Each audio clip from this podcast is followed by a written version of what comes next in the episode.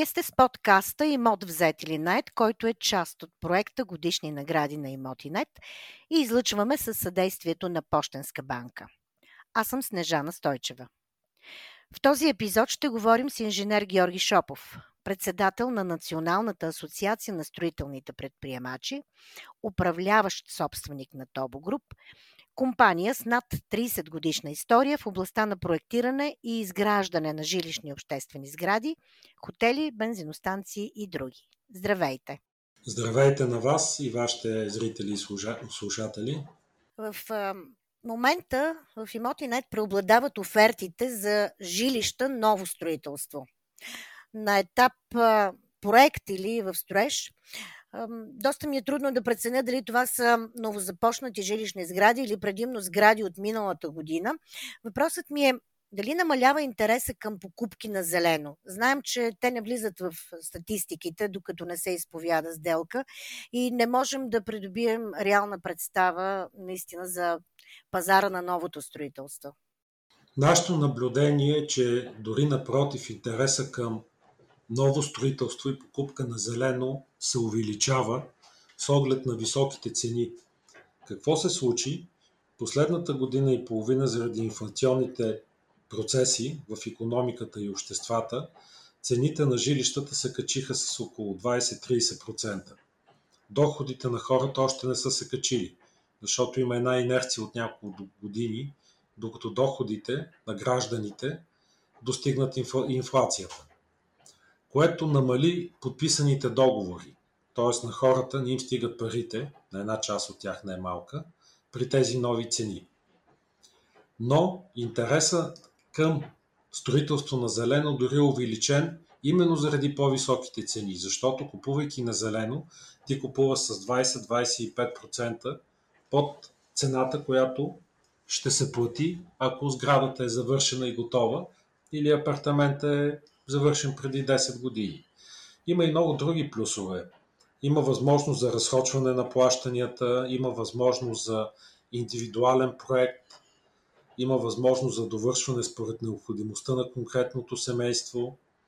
И за това, според нас, интереса към покупка на зелено ще продължава да е висок. Тоест, няма опасност да останат необитаеми нови жилища. И ми такава няма, защото жилището е нещо, което е необходимо на хората. Нещо повече, ние се стремим към все по-хубави жилища. Затова този пазар е вечен, не само в България, но и в целия свят. Примерно, ако живеете в двустаен панелен апартамент, при първа възможност ще купите тристаен, за да живеете на по-широко и по-комфортно. Ако пак може да си го позволите, има допълнително натрупване в семейството, ще отидете в ново строителство. След това, ако може да си позволите, ще отидете да живеете в къща. Тоест, апартамента, освен, че не губи своята стойност, а я увеличава, както и златото, за разлика от златото и ценните книжа, то дава комфорт на живот. Затова ние се стремим към все по-хубави и по-големи жилища. Затова този пазар е вечен. А една голяма част, над 50% в големите ни градове, живеят в панелни жилища, които като среда на обитаване и технически и морално са много устаряли и се стремят към по-добър комфорт на живот, купувайки ново строителство, притежателите на тези апартаменти. Такава е тенденцията при нас. А стигнаха ли цените на новото строителство своя пик? Не. На база 30 години периода, в който ние наблюдаваме цената на жилищата не само в България, а в по целия свят, цената на жилищата непрекъснато расте. Ще дам един пример. Когато беше кризата от 2008 година, имаше обяви по 900 000 евро за апартаменти в манастирски ливади.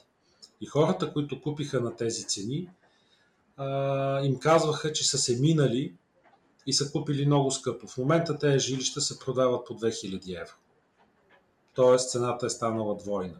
Покачването, цената на жилищата в големите градове, където има работа и работни места, напрекъснато се качва и напрекъснато ще се качва. Това е естествен процес, който е свързан с инфлационните процеси в едно общество.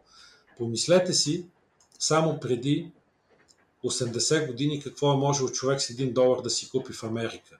четейки улица консервна и други книги. Инфлацията е един процес, който непрекъснато следва обществената дейност и обществото. Оттам и стоката като стока от първа необходимост, цената и непрекъснато се качва и ще се качва. А, има ли нещо, което би могло все пак да предизвика спад на цените на имотите? пазарната економика нещата са много прости търсене и предлагане. Ако търсенето на една стока е по-низко от предлагането, тогава цената пада. Тоест, ако търсенето на жилища и необходимостта от жилища, модерни и хубави, намалее, да, тогава цените ще паднат, защото няма да има кой да купува. Или пък производството на жилища, строежите стават много повече. А, възможно ли е, да кажем, дана, при промяна на данъчната политика, защото сега знаем, че данък сгради е изключително нисък а, и това задържа излизането на пазара на доста стари необитаеми жилища. Дали може да се случи с увеличение на данък сгради да излязат тези имоти и те да подействат на спад на цените? В никакъв случай, защото данък сгради е изключително нисък в България. Това, което собственика на едно жилище или парцел плаща и е по-голямата част с пъти, 10 пъти по-високо, това е такса смет. Това е общинския данък. Което е изключително некоректно, защото по този начин общината прави една такса за събиране на смет данък, защото не смее да дигне данък сгради. Но, бидейки 10 пъти по-висока такса смет от данък сгради, той колкото и да се дигне е незначителен спрямо такса смет. Ако отговоря на въпроса така, ако се дигне такса смет, дали ще излезнат на пазара жилища, пак не съм оптимист, защото тя е промили от стоеността на жилището.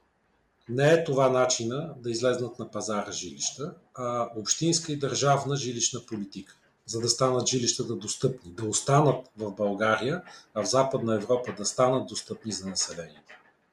Да, според брокери на недвижими имоти, младите купувачи на възраст 25-30 години търсят и предпочитат жилище в високоетажни сгради, в така наречените кули. Имате ли вие подобни наблюдения?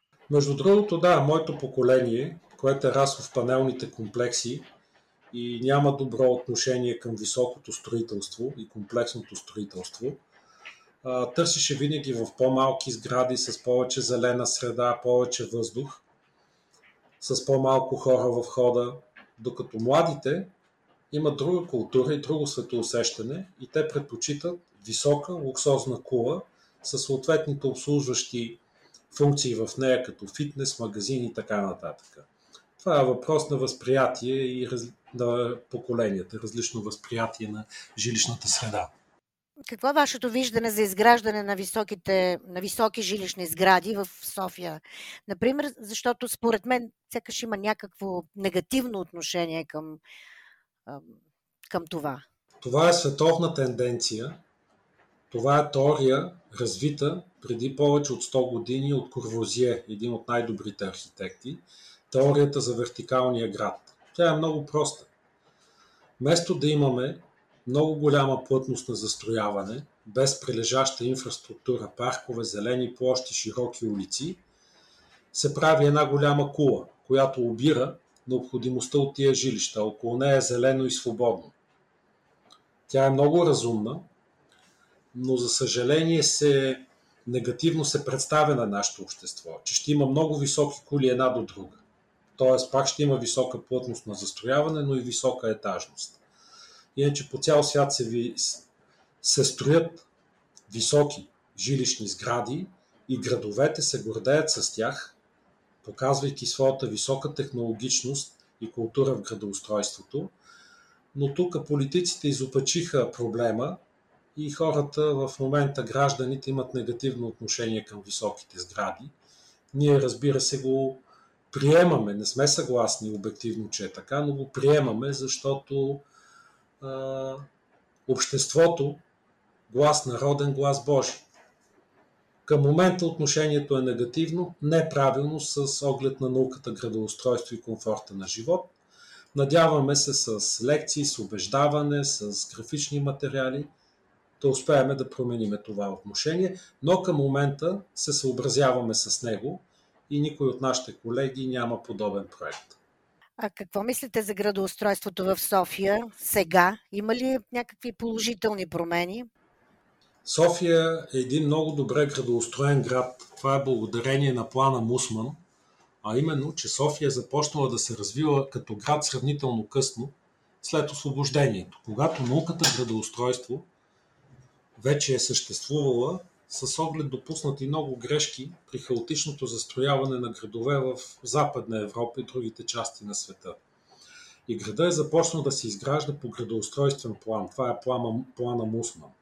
След това, благодарение на социализма, който можеше да си позволи разхищение на площи, града не се оплътни и по-наоплътнен град няма.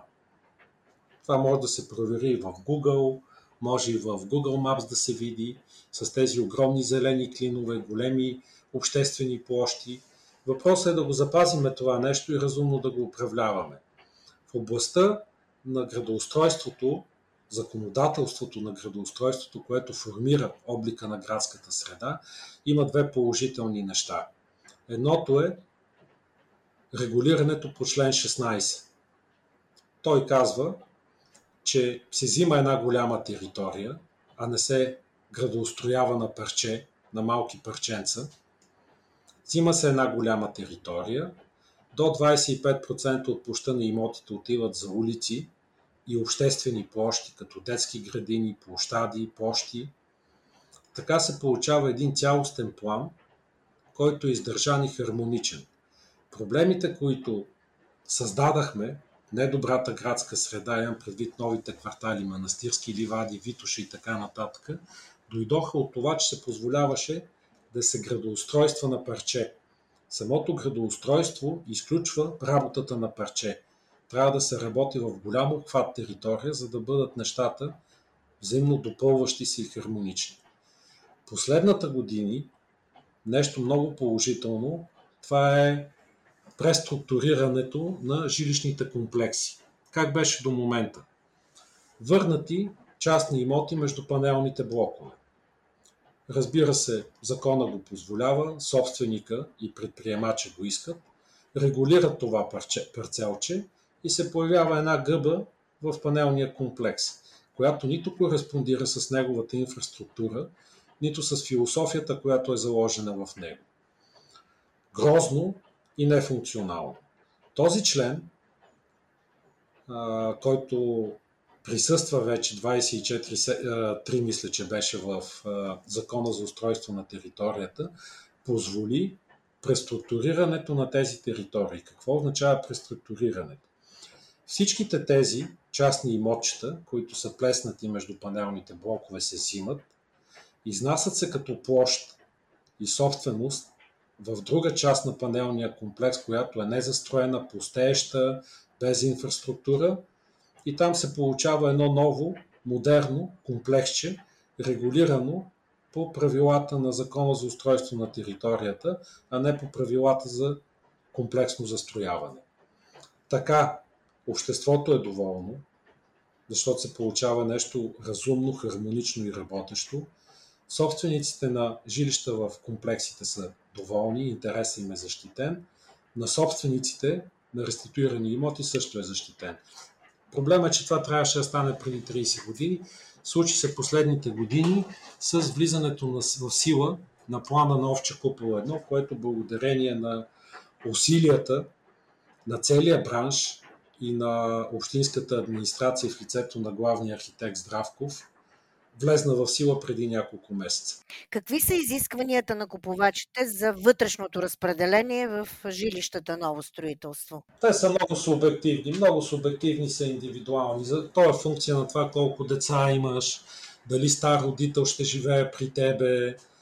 Това, което като тенденция се промени през тия 30 години, е, че апартаментите станаха по-малки, защото това може да си позволим като общество. Всеки би искал 150 квадрата тристаен апартамент с голям хол, с три бани, но не може да си го позволиме като общество. Такава е производителността ни на труда. А, апартаментите станаха по-малки. Ще дам пример. Ако примерно 90-те години един тристаен апартамент беше абсурдно да е по-малко от 110 квадрата, в момента са по 80, 85 до 90 квадрата, като компромиса е в хола и кухнята.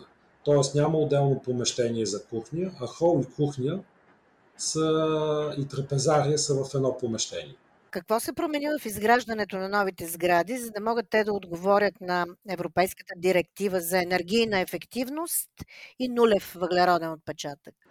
По изискванията на закона и наредбата ние правиме отделен проект за енергийна ефективност на всяка сграда, която после минава на два контрола. Минава на контрол правия проектант, който се контролира от човек с лиценз, а след това минава и през агенцията за енергийна ефективност, което прави сградите, които се изграждат, напълно да отговарят на изискванията и директивите за енергийна ефективност. Като по-просто казано, това е топлоизолация, екструдиран пенополистирол по фасадата, който дава коефициент на топлопреминаване много нисък и до грама по-висок клас, която има коефициент на топлопреминаване по-нисък от 0,5. Като компания, която в голяма степен задоволява търсенето на жилища от масовия купувач, т.е. жилища, които отлично отговарят на съотношението цена-качество, като имам предвид и вашия опит да изграждате жилища в небогати държави, кое е това, с което никога не правите компромис?